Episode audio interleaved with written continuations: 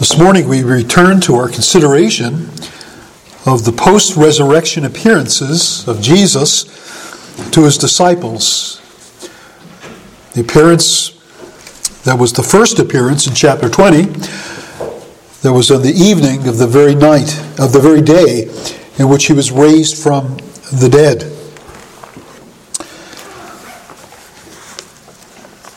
As we noted last week, there was the group that met there that were called the Twelve in Paul's statement about the post resurrection appearances in 1 Corinthians 15, but actually there was only 10. Of course, Judas had defected and betrayed Jesus, went to his own place.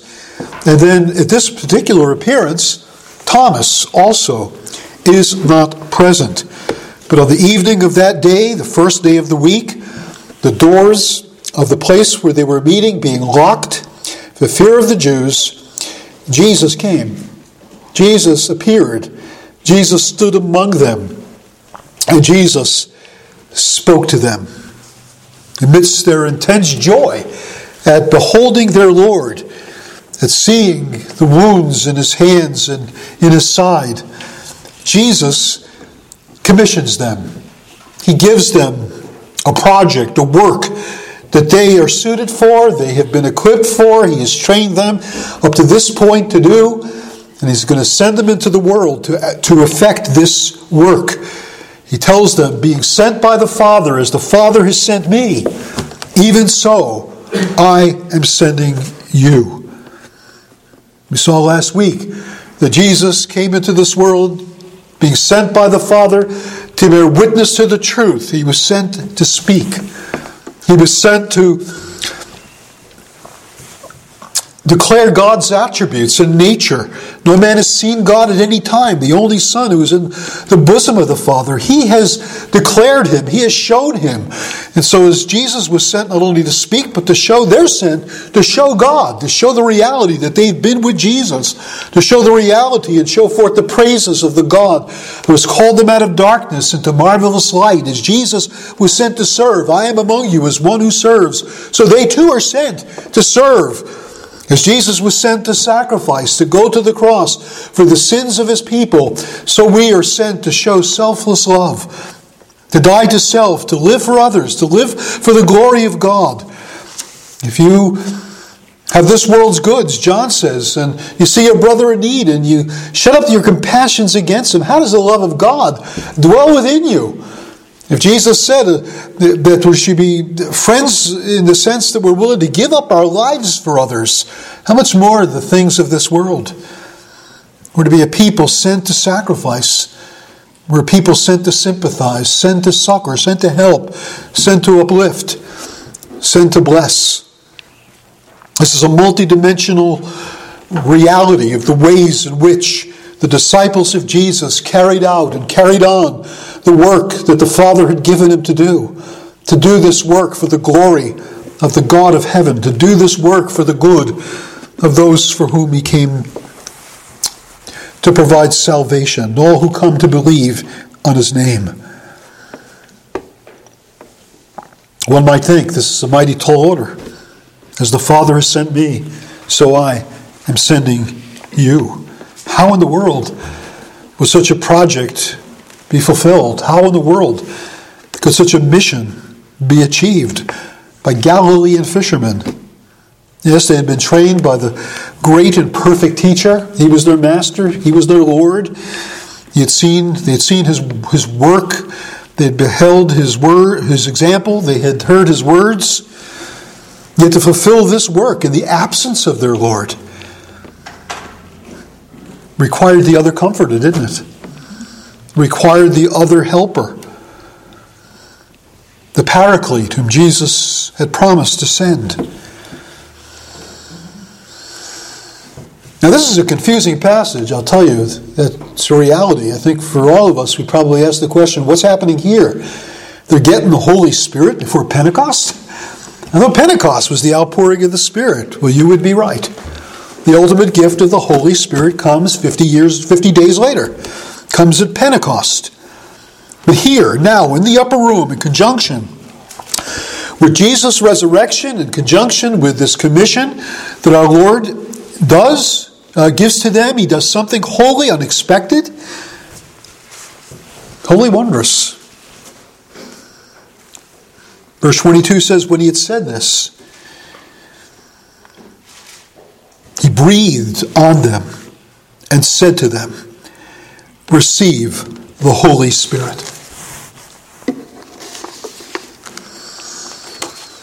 Now, this is something not found in the other gospel accounts. This is unique to John. And again, it can be something quite confusing. It's something that demands some clarification. What is this about? And how does this fit in with the rest of the teaching of Scripture? Well, to attempt to put this action of Jesus into perspective, I want to say something, first of all, about what this is not. We'll do, the negatives first. What this is not. Before attempting to take a stab at clarifying just what this is, what in fact is going on here. Let me say, first of all, negatively, this is not the new birth. In chapter 3 of John's Gospel, Jesus spoke of being born of the water and the Spirit. He says, Except you be born of water and the Spirit, you cannot see, you cannot enter the kingdom of God. These disciples were born again. They were born anew. They were regenerate people of God. They were transformed by the inner workings of God's grace. To use the language of Ezekiel 36, they had their hearts of stone removed and heart of flesh that was given. The law of God, to use the language of Jeremiah, was written internally within their hearts, not just on tables of stone like it was in, in Moses, but it was written in their hearts and the, upon their minds. These were believers. They tr- followed Jesus. And not like Judas, they weren't thieves. They weren't in it for themselves. They demonstrated the reality of their faith because they persevered to the end. Even when others were leaving, they stayed. They said, To whom else shall we go? You only have the words of eternal life. They're not about to abandon Jesus. And even in his arrest and his crucifixion, there was ample confusion. But there was an ultimate apostasy. They still hung in there. If not so much understanding what was happening to Jesus, they still were with one another. They still said, We're going to figure this out in some way or fashion. What is God doing? We, we don't get it, but hey, we're not abandoning Jesus and we're not abandoning one another. Whatever this receiving of the Spirit is in the upper room, it's not the work of a new birth or a spiritual regeneration by the Spirit. And then it's clearly not Pentecost. It's clearly not Pentecost. Again, that happens 50 days later. And, and, and, that involves not 10 men. You read Luke chapter 2, and what do you find there? You find 120 men and women gathered together. Pentecost is something that, if it's not originally, it clearly soon becomes public. It becomes into the ears of people who hear them speaking in these foreign languages, the mighty, mighty works of God in their own tongues. And Peter can then stand up and explain this is not what you think. These are not drunken men. This is that which was spoken by the prophet Joel. That was an outpouring. This is an inbreathing. Jesus breathes into them.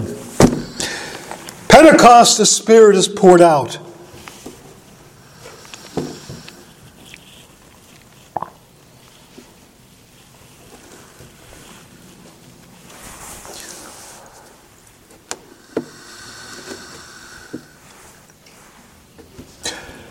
The outpouring of the Spirit in Acts 2 came from heaven. The inbreathing of Jesus into these disciples, these ten men, came with his feet firmly planted upon the earth. So, in all these ways, it's clearly a very different account. But it's not an alternate account. It's not John's version of Pentecost. I would hazard to guess John knew the Luke account of Pentecost of Acts 2. There's no reason to think he didn't. And he's not presenting something inconsistent with that.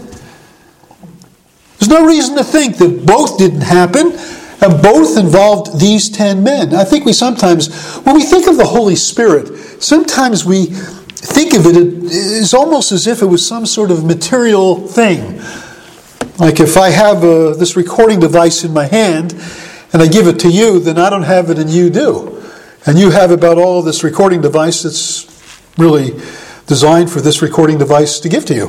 You don't get anything additional, it's just a recording device. We're speaking about the third person of the Holy Trinity. We're speaking about the Holy Spirit of God. We're speaking about an infinite, eternal, and unchangeable person. And even though you can receive the Holy Spirit in one sense, in one time, in one place, that doesn't mean it's been given to you and you got all of it that you could ever get. Doesn't mean the Spirit doesn't make his appearances or the Spirit doesn't make his ministrations, his involvement with you to be different at other times for other purposes, for other reasons. You read in the Old Testament about the Spirit coming as the Spirit of wisdom on builders of temples and tabernacles. And the Spirit gave those kinds of gifts to people to enable them to design, uh, to construct the tabernacle and temple in accordance with God's design for it. And so the Holy Spirit does lots of things in the world. And we're not to conceive that because Pentecost happened, this event in the upper room did not. But clearly it is different. Why, is this, why does this happen? Why is there this giving of the Holy Spirit in this way to these ten apostles? Well, I believe that there are probably two principal reasons. And the first reason is to mark them out, to mark them out as our Lord's immediate successors. I think the second thing is to mark just not just them out, but mark Jesus out as the author of a new creation, and these men as the beginning of, the, of a new creation. So, those two things, and I want to address those two things with you. So, I'm going to ask you to hang in with me. I'm going to ask you to think a little bit deeply because this stuff is not immediately apparent. And a lot, some, a lot of this is new to me, so assume it's going to be new to you. Is that the first place, it is just the matter of Jesus marking out these ten men as his immediate successors. You know, in the Old Testament, we have a pattern of teaching in which prominent, spirit filled people, instruments of God's will and purposes, mark out their successors in given ways in which there is something of a transference of the Spirit that is in them upon them that enable them to fulfill God's will, and it gets transferred to them to other persons. It's a strange thing, but yet we see it more than once. I certainly see it in the event that happens in Numbers chapter 13 with respect, I'm sorry, Moses, uh, Numbers chapter 12 with respect to Moses. So please turn to Numbers chapter 12. An interesting passage, but it's not unparalleled. It, it happens here, and we're going to see it happens in other places as well. Numbers chapter 12, we have I'm sorry, I started out with 13. I then told you it was 12. We actually have to back to chapter 11. Chapter 11. Yeah, for the umpteenth time, uh, the people of Israel complaining about Moses, complaining about food, complaining about God's provision. They didn't like the manna. It was too dull. It was same old, same old. They wanted to go back to Egypt. They wanted to get the real good stuff they used to eat when they were in Egypt. And uh, we read in verse 10 of chapter 12 that Moses heard the people weeping throughout their clans, everyone at the door of his tent, and the anger of the Lord blazed hotly, and Moses was displeased. God was angry, Moses was displeased. Moses said to the Lord, Why have you dealt ill with your servant? He's blaming God now for the attitudes and actions of the people. Why have I not found favor of your, of your, in your sight that you lay the burden of all this people on me? Moses is saying, Uncle, I give up. I've expended time and energy and commitment. and effort and sacrifice upon leading this people, and again and again and again, they just complain. Moses says, Did I conceive all these people? Did I give them birth that you should say to me, Carry them in your bosom as a nurse carries a nursing child to the land that you swore to give to their fathers? Where am I to get meat for all these people? Verse 14 I'm unable to carry this people alone. The burden is too heavy for me. And we well might you have thought that. What does God do? Moses is making this complaint. It's too great a burden. It's too difficult. People are vexing. Moses tells them to gather for me 70 men of the elders of Israel, whom you know to be elders of the people, and offers this over them. Bring them to the tent of meeting and let them take their stand there with you. I will come down and talk with you there, and I will take some of the Spirit that is on you and put it on them, and they shall bear the burden of the people with you, so that you may not bear it yourself alone. And say to the people, Consecrate for tomorrow, and you'll eat meat and. Um, Anyway, God's going to give them meat until it comes out their noses. But the point is that this is what occurs. That uh, verse 24 Moses went out, told the people the words of Yahweh. He gathered 70 men of the elders of the people and placed them around the tent. The Lord came down in the cloud and spoke to him and took some of the spirit that was on him, put it on the 70 elders, and as soon as the spirit rested on them, they prophesied. Then there were two men in the tent, and the Eldad and the Medad, and the Spirit rested on them too, and, and they prophesied. I think that's something of a parallel to what happens in John chapter 20. Jesus is leaving. These people have a mission, they have a work to do.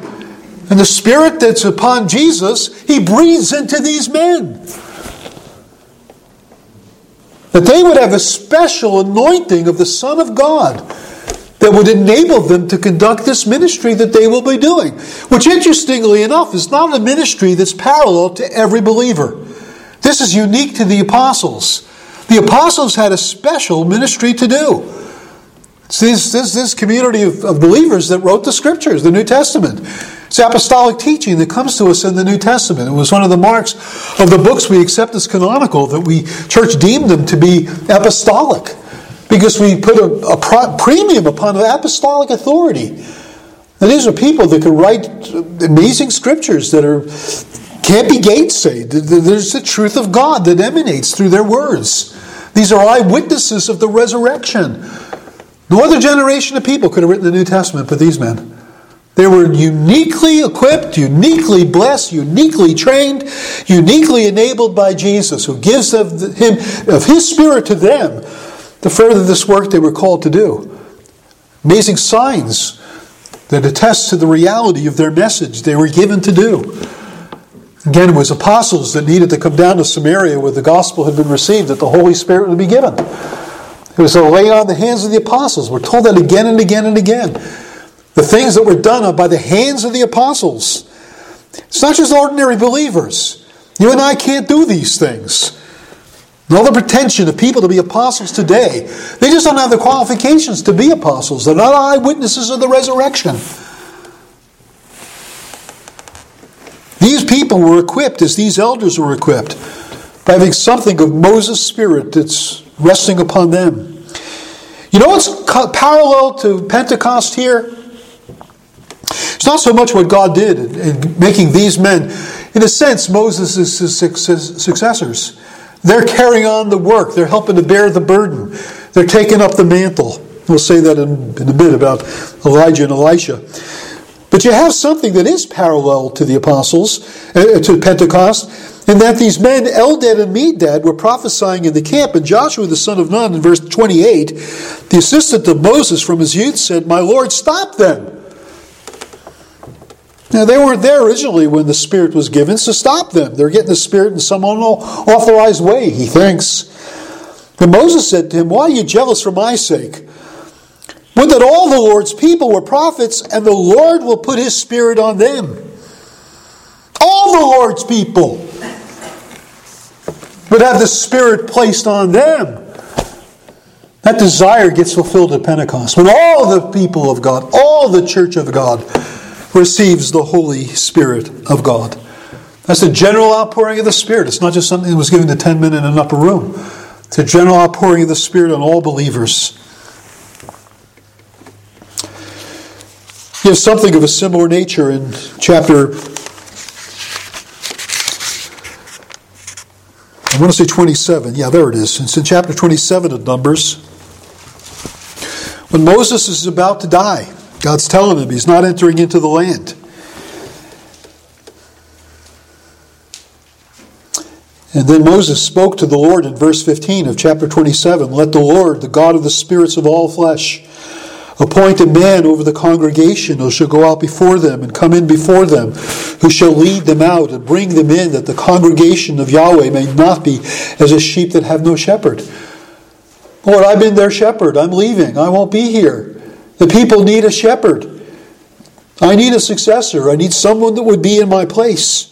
So the Lord said to Moses, Take Joshua, the son of Nun, a man in whom is the Spirit, and lay your hand on him. Here's a man who's qualified. He has the Spirit in a unique way that others do not have. Probably he was part of the 70 elders, part of the 70 leaders who received the Spirit earlier on. Make him stand before Eleazar the priest and all the congregation, and you shall commission him in their sight. You shall invest him with some of your authority See, something that's in you, Moses, needs to come in upon him. He's your successor. He needs a measure of your spirit upon him. That was given in chapter 13. He needs a measure of your authority given to him. That's given to him here. And Moses did just as the Lord commanded. He took Joshua, made him stand before Eleazar the priest and the whole congregation laid his hands on him and commissioned him as the Lord directed through Moses. There's something comparable to this that's happening in the upper room when Joshua is made to be the successor to Moses. One other example of this, of course, is the example of Elijah and Elisha. And that's found in the book of 2 Kings, chapter 2. Turn to the book of 2 Kings, chapter 2.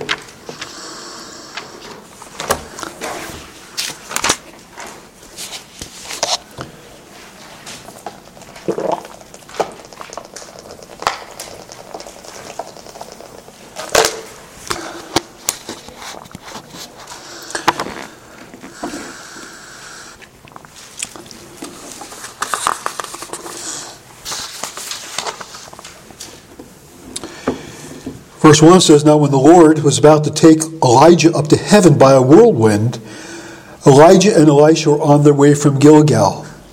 And three times we find Elijah, saying to Elisha, Please stay here, for the Lord has sent me as far as Bethel. But every time Elijah, Elijah, Elisha says, No. As the Lord lives, as you yourself live, I will not leave you. He's determined to go with him. He's not going to leave him. And then two of the three times that this happens, uh, you have others that say to Elisha, you know, the end of verse 3, Do you know that today Yahweh will take away your master from over you? And he said, Yes, I know it. Keep quiet. That's a repeating theme that happens. And, and then you have an incident where Elijah, in verse 8, he takes his cloak, he rolls it up, he strikes the water, and the water parted, just like the Jordan parted when they entered into the land. Just like the Red Sea the Sea of Reeds parted. The, the people went out from Egypt. So here the water parted to the one side and to the other, till the two of them, Elijah and Elisha, could go over on dry ground. And when they had crossed, Elijah said to Elisha, Ask what I shall do for you before I am taken from you. And here's what Elisha says Please let there be a double portion of your spirit on me. Elisha, this great prophet, this great leader of the, of the prophetic movement in Israel, the school of the prophets, he's going to be leading, and the successor needs to be appointed.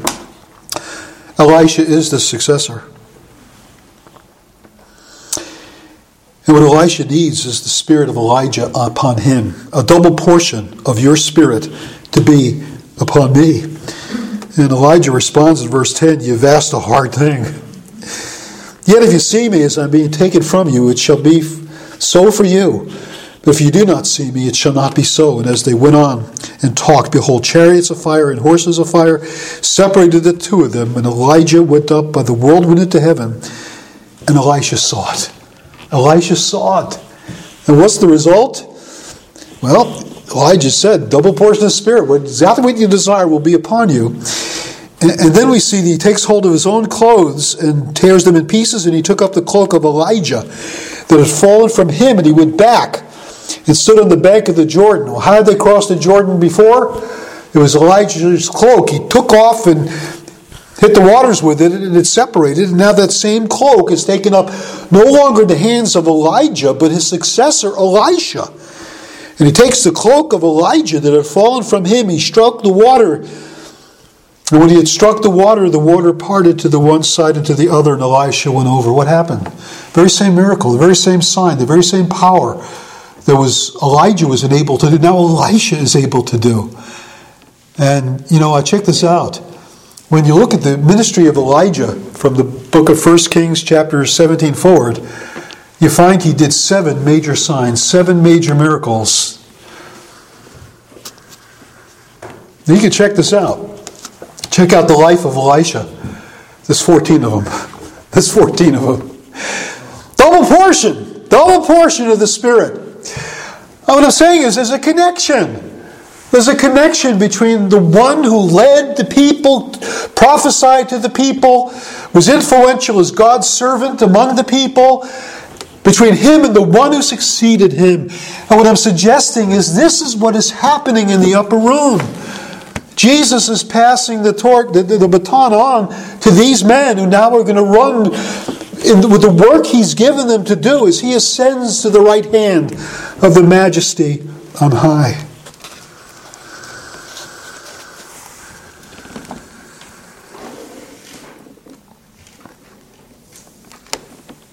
These men were marked out as successors. These men in the upper room are marked out as the successors of our Lord Jesus, bringing his work into the world as he ascends to the right hand of the majesty on high, equipped and clothed with this special anointing and power of the Holy Spirit that's given to them to do the special work that they alone are called to do. So it's not the same as Pentecost, it's something different. It's something that marks them out as being Jesus' immediate successors. And then the second thing I'm going to suggest is it also marks out Jesus as well as these men because Jesus is the author of a new creation.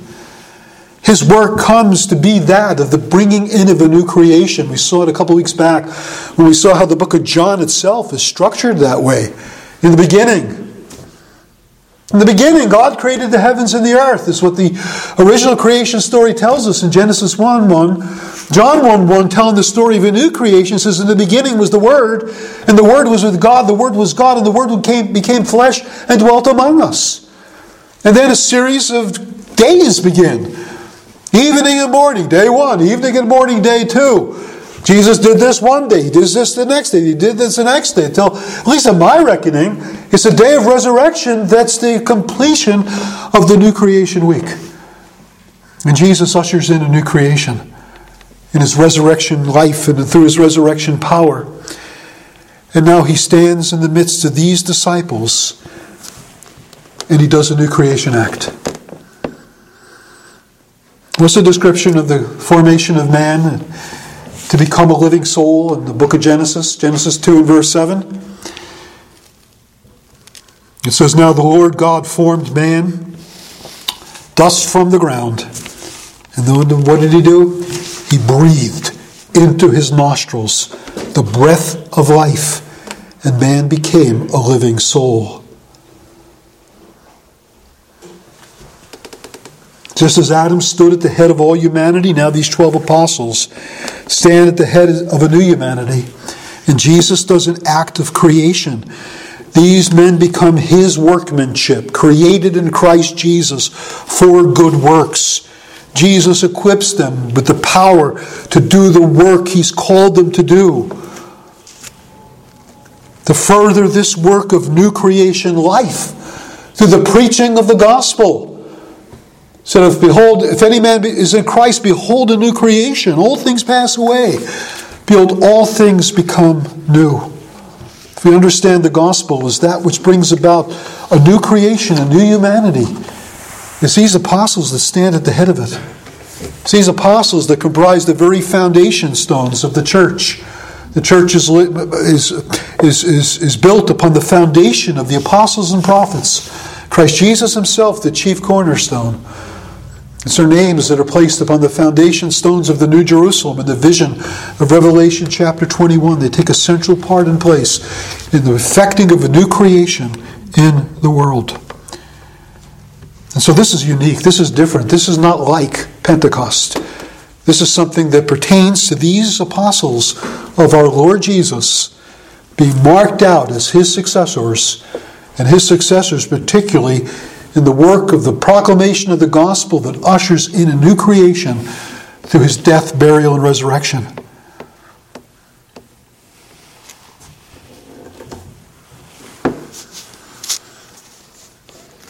If that's right, and I'll be glad to entertain different, different arguments that you might have. At least that's what I came up with. This has some important things to say to us. It has some important things to say to us about Jesus, and has some important things to say to us about his apostles. First of all, it has something to say to us about Jesus. We see in Jesus the revelation of the Trinitarian glory of God. The God of creation is the same God who new creates. And of course, John assigns creation to him in John chapter 1. In him was life, and the life was the light of men. Uh, uh, I'm sorry. All things were made through him. That's the language. All things were made through him. Without him was not anything made that was made. Jesus is the Word that brought creation into being. That's why Jesus, John uses the term Word. He's not giving some philosophical notion of, of, a, of a word. Um, no, he's giving a, an Old Testament understanding of the word. That God has spoke worlds into beings. Let there be light. And there was light. It's the same God who in Jesus Christ speaks again and says, Let there be spiritual light. Let there be life given.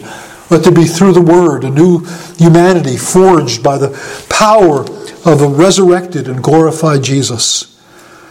Jesus is the source of all life. He's the source of spiritual life as well as physical life. He's the maker of all things. He's the recreator of all things.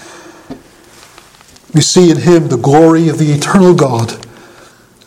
We see in him creation glory. We see in him new creation glory.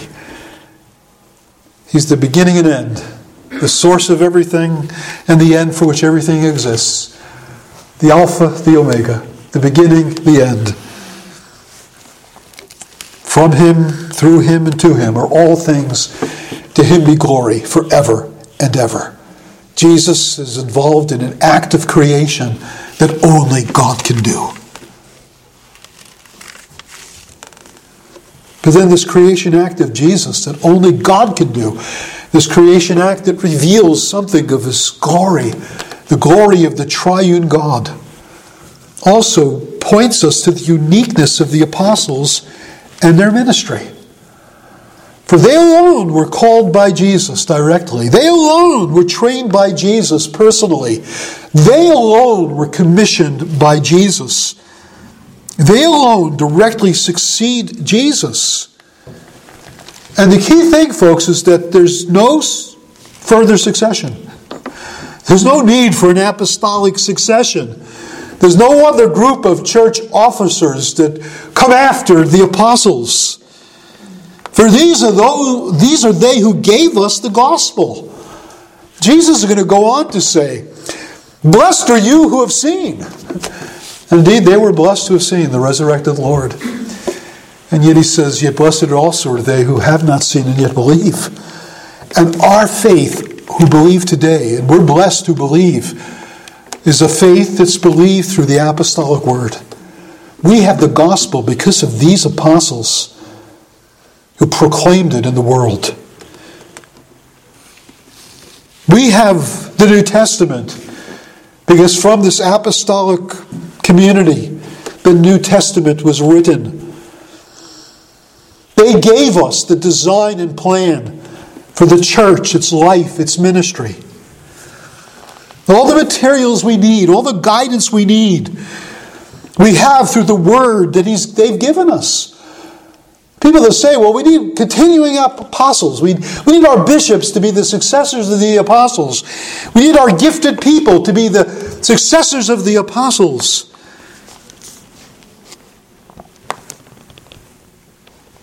And really, start changing what God's already done. Because at the best, what can you get today? But a bunch of fallible, corrupt often, but yet certainly changeable group of, of, of men who are looking to supplant this unchanging group of apostolic officers, uniquely trained, uniquely guided, uniquely equipped, uniquely blessed with the inward ministry and working of the Spirit of God so they can bring infallible truth and certain truth, bring the things of Christ to their full remembrance. We have infallibility in the apostolic testimony, in the apostolic word. You don't go up against apostles in the Bible. It's easy to go up to the supposed apostles today because what they pump out is often the most ridiculous ideas and notions that run so contrary to the Word of God. God's made full provision for His church. We have apostolic ministry among us. And not because I've been elevated to the office of apostle, but that we're subject to the apostolic counsel and teaching found to us for us in this book. We have apostolic ministry in our midst every time we read the letters of Paul. We have apostolic ministry in, in our church every time we read the Gospels. He breathed upon them in the upper room. Said, receive the Holy Spirit for purposes and in ways They'll simply be redundant to give the Spirit today. They've already done the work that was needed for the founding and establishment of the, of the church. And you know, another thing that needs to be said is that, that few group of, groups of people ever in the world have been given so much authority by God and used it so well. Use it as wisely as these apostolic representatives of Jesus. Paul can speak of the authority that God gave him. He says, for building up and not tearing down. That's not natural in our world today. You give authority to people, and they're going to misuse it. You give them power, and they'll get corrupted by it.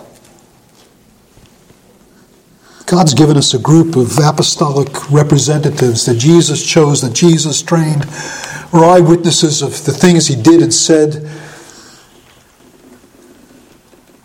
And he so gifted them, and he so provided for them, and he so protected, protected them that they would be able to take this authority and power he placed in them and not misuse it.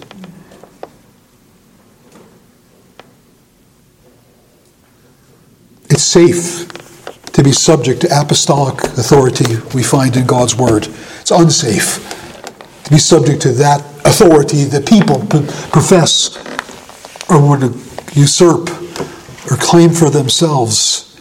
That's dangerous. That's dangerous. The divine authority that meets us in the writings of the apostles provide us with, with wisdom provides us with safety, provides us with light and understanding. We have a sufficient word from God in which we can rest, in which we must never rest to our own destruction, but ever find ourselves to be subject, subject to. And so there's a, a great work they're called to do.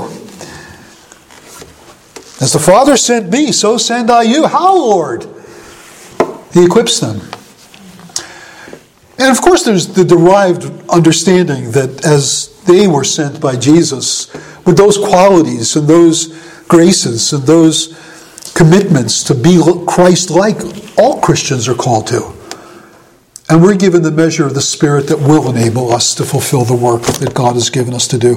That's the general outpouring of the Spirit from heaven that's common to all believers. That's what Pentecost is about. But I do believe what we have here in the upper room is something different, something unique, something that's apostolic, but yet something we greatly benefit from when we rightly understand the pivotal place that this unique ministry of these apostolic men placed in the purposes of God. Let's see Christ's glory and what he did in this act of new creation. And let's see the goodness of our God in giving us these unique universal church officers we call apostles, through whom we can receive so much good. May God be pleased to instruct us. Let's go to him in prayer. Father, we're thankful we can again spend time in your word and endeavor to trace out its teaching and have some clarity of understanding with what your word requires us to know and believe. And Lord, we don't ever think we've come to say the final word about the meaning of Scripture, the proper interpretation of Scripture. But insofar as we've seen something in the Scriptures this morning that is, is that rings true, uh, we pray you'd help us to receive it. You'd help us to understand it. You'd help us to profit from it. And to help us and you'd help us to live in its light. So we ask you to look upon us with your grace and favor and answer our prayers as we come to you in Jesus' name. Amen.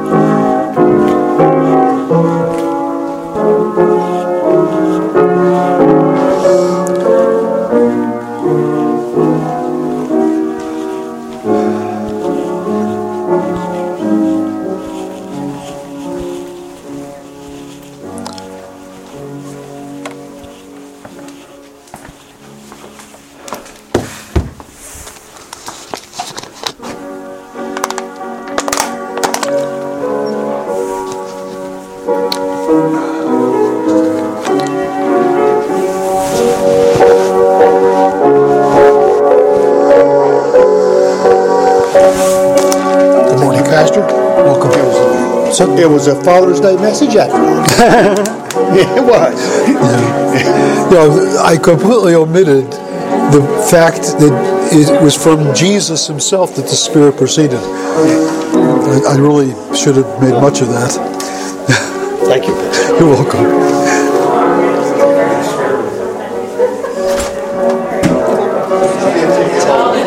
Good morning. How are you? I'm not feeling great, to tell you the truth. What's that? So that's not good. No, no. I think I might be a little bit dehydrated. I just started to drink some water to feel a bit, bit, bit better.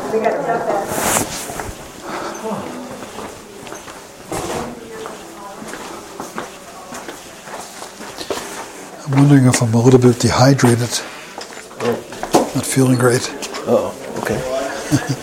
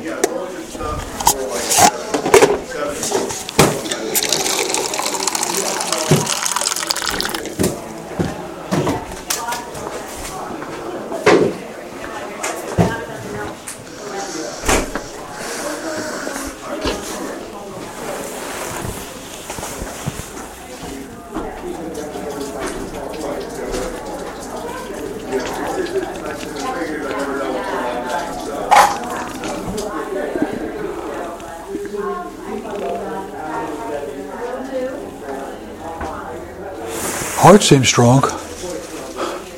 Just, just took, took my pulse. My heart seems strong. My heart seems strong. Okay, that's good. Rule that out.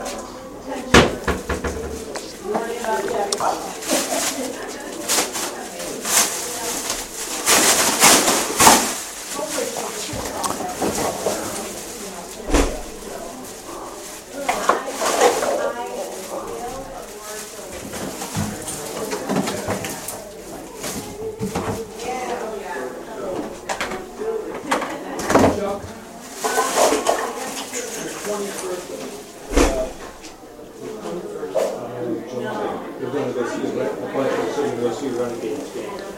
But, you know, it's twenty-five bucks a person. You get a Renegades hat. hot dog, Bag of chips and soda. Uh, Kevin, myself, Pastor, Mike, uh, Dan might be coming.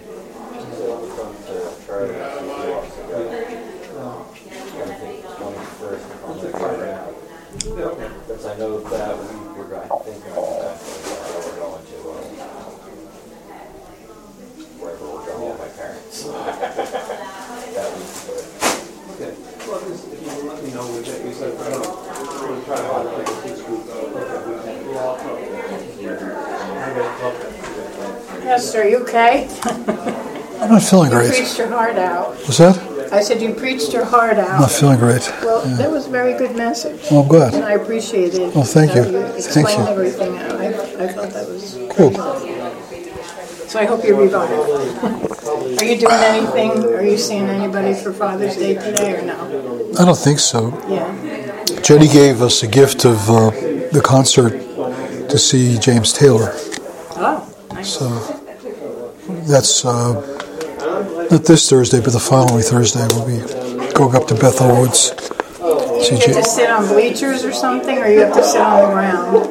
You No, know, they no. have that part you yeah, yeah. She she buys the seats. Good, yeah.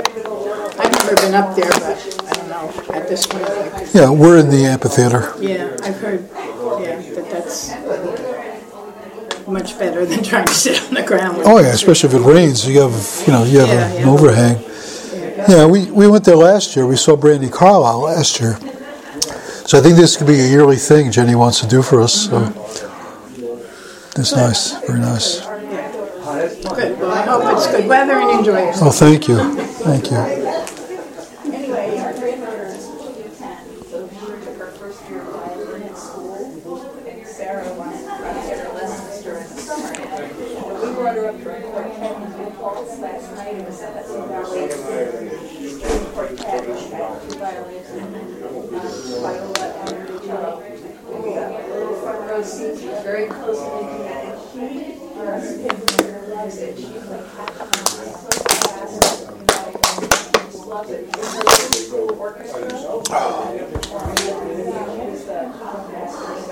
Whatever the person, the violin person, that- what's that called? Concert master.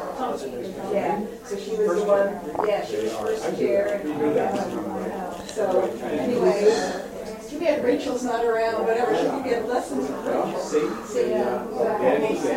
She'll be ten now, so yeah. So, yeah. So she loves it, you know. There's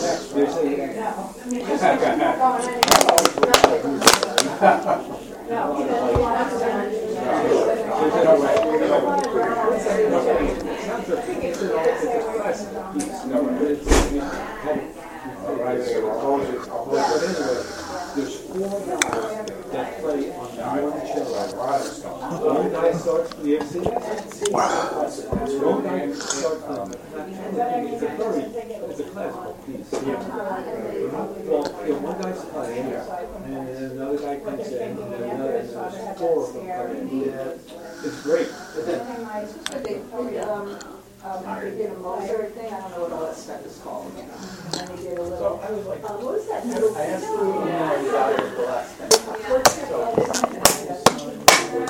No, you weren't. Either of you two, if you're in harmony, then I would. Don't forget. Like a purchase at your option or something. No, you weren't. I would. I might, I, I, I nodded out for like ten seconds. Yeah, but I left, so listen, we want to switch cars now. I knew I was.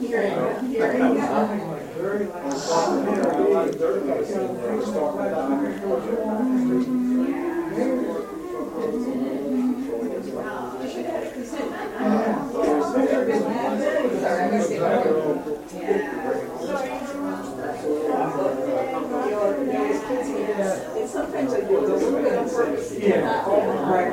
Sometimes I end up early and still walking around. And other times he's done and I'm still like. Yeah.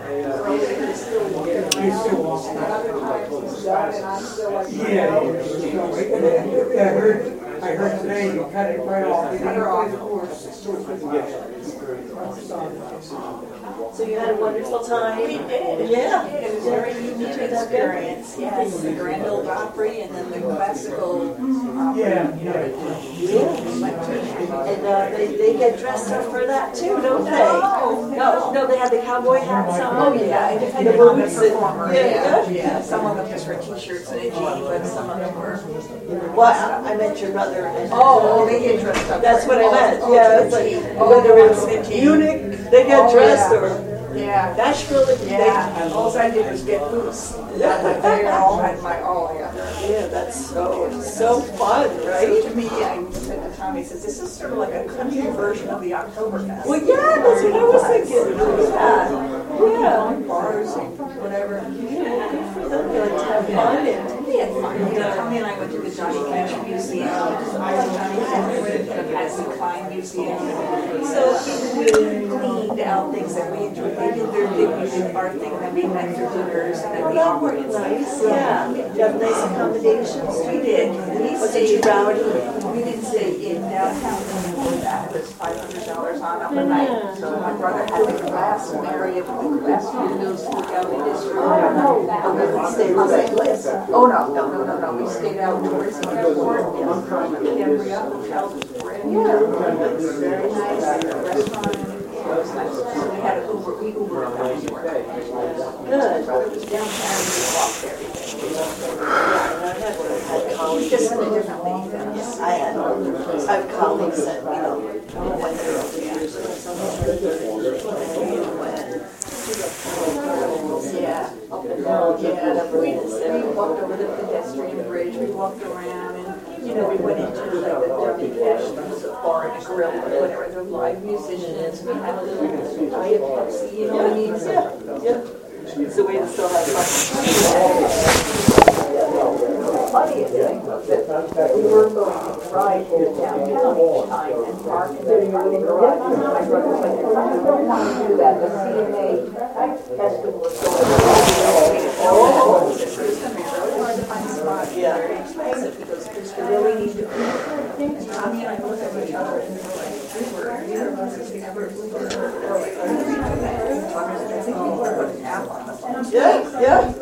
Like, we felt so ancient, like, like, like Carla with the apps and Uber, she's always calling Uber to go back and forth to work. Yeah, we did, you know, it worked out really fine. out. One I- I would say conversation, just- drivers. Yeah.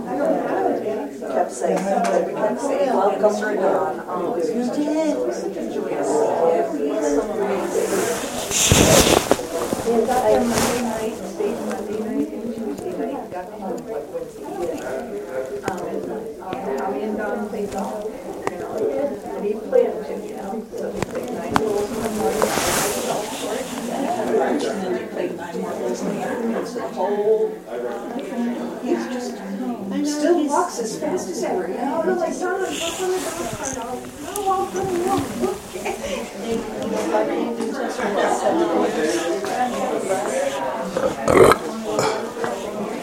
And he's so interested with that company history, and, you know, he's just,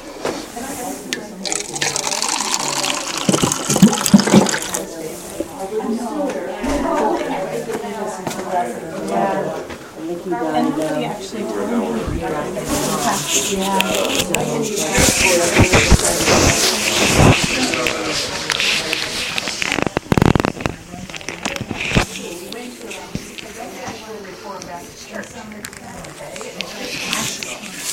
oh, that's, no, no, that's just, that's just amazing.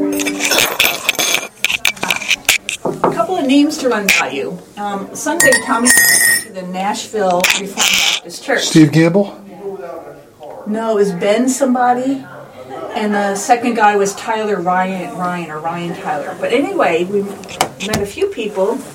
Um, I forget the husband's name, but the wife's name was Laura Jackson, and they said they lived and went to Trinity for ten years. Really? Here, Laura Jackson? Laura Jackson. Jackson, I forget her husband's name. And then we met another gentleman, and his last name was Gillard, I think, G I L L A R D, I think.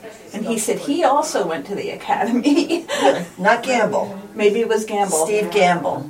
They I don't used know. Steve- I don't know younger- that Steve Gamble went to the academy. Younger than us, so maybe that was. I wrote it down, but anyway, so there were quite a few people that had gone through the academy in the '90s. They said it was the Oh, early okay. '90s, and, Yeah. and yeah, Interesting. and they knew some of the names that I, you know, mentioned and Yeah. stuff.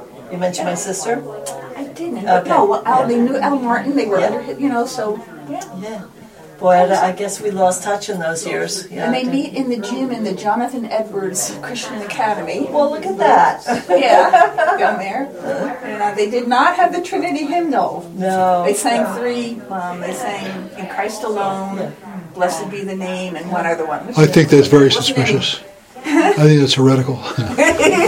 Uh, listen, I was getting my toenails done the other day at the, uh, uh, you know, at, you know, whatever. And in the background, they had this screen up with showing, you know, cherry blossoms and then lakes. And, and I thought, I know those songs. The piano was playing. It was Blessed Assurance, Jesus is mine. It was Holy, Holy, Holy. It was How Great Thou Art and Amazing Grace. And I- I, getting your toes I said to my, you know, my lady, I said, I know these songs. These are from church. I said, do you go to church? And like, I don't know if she could understand English. it was fun.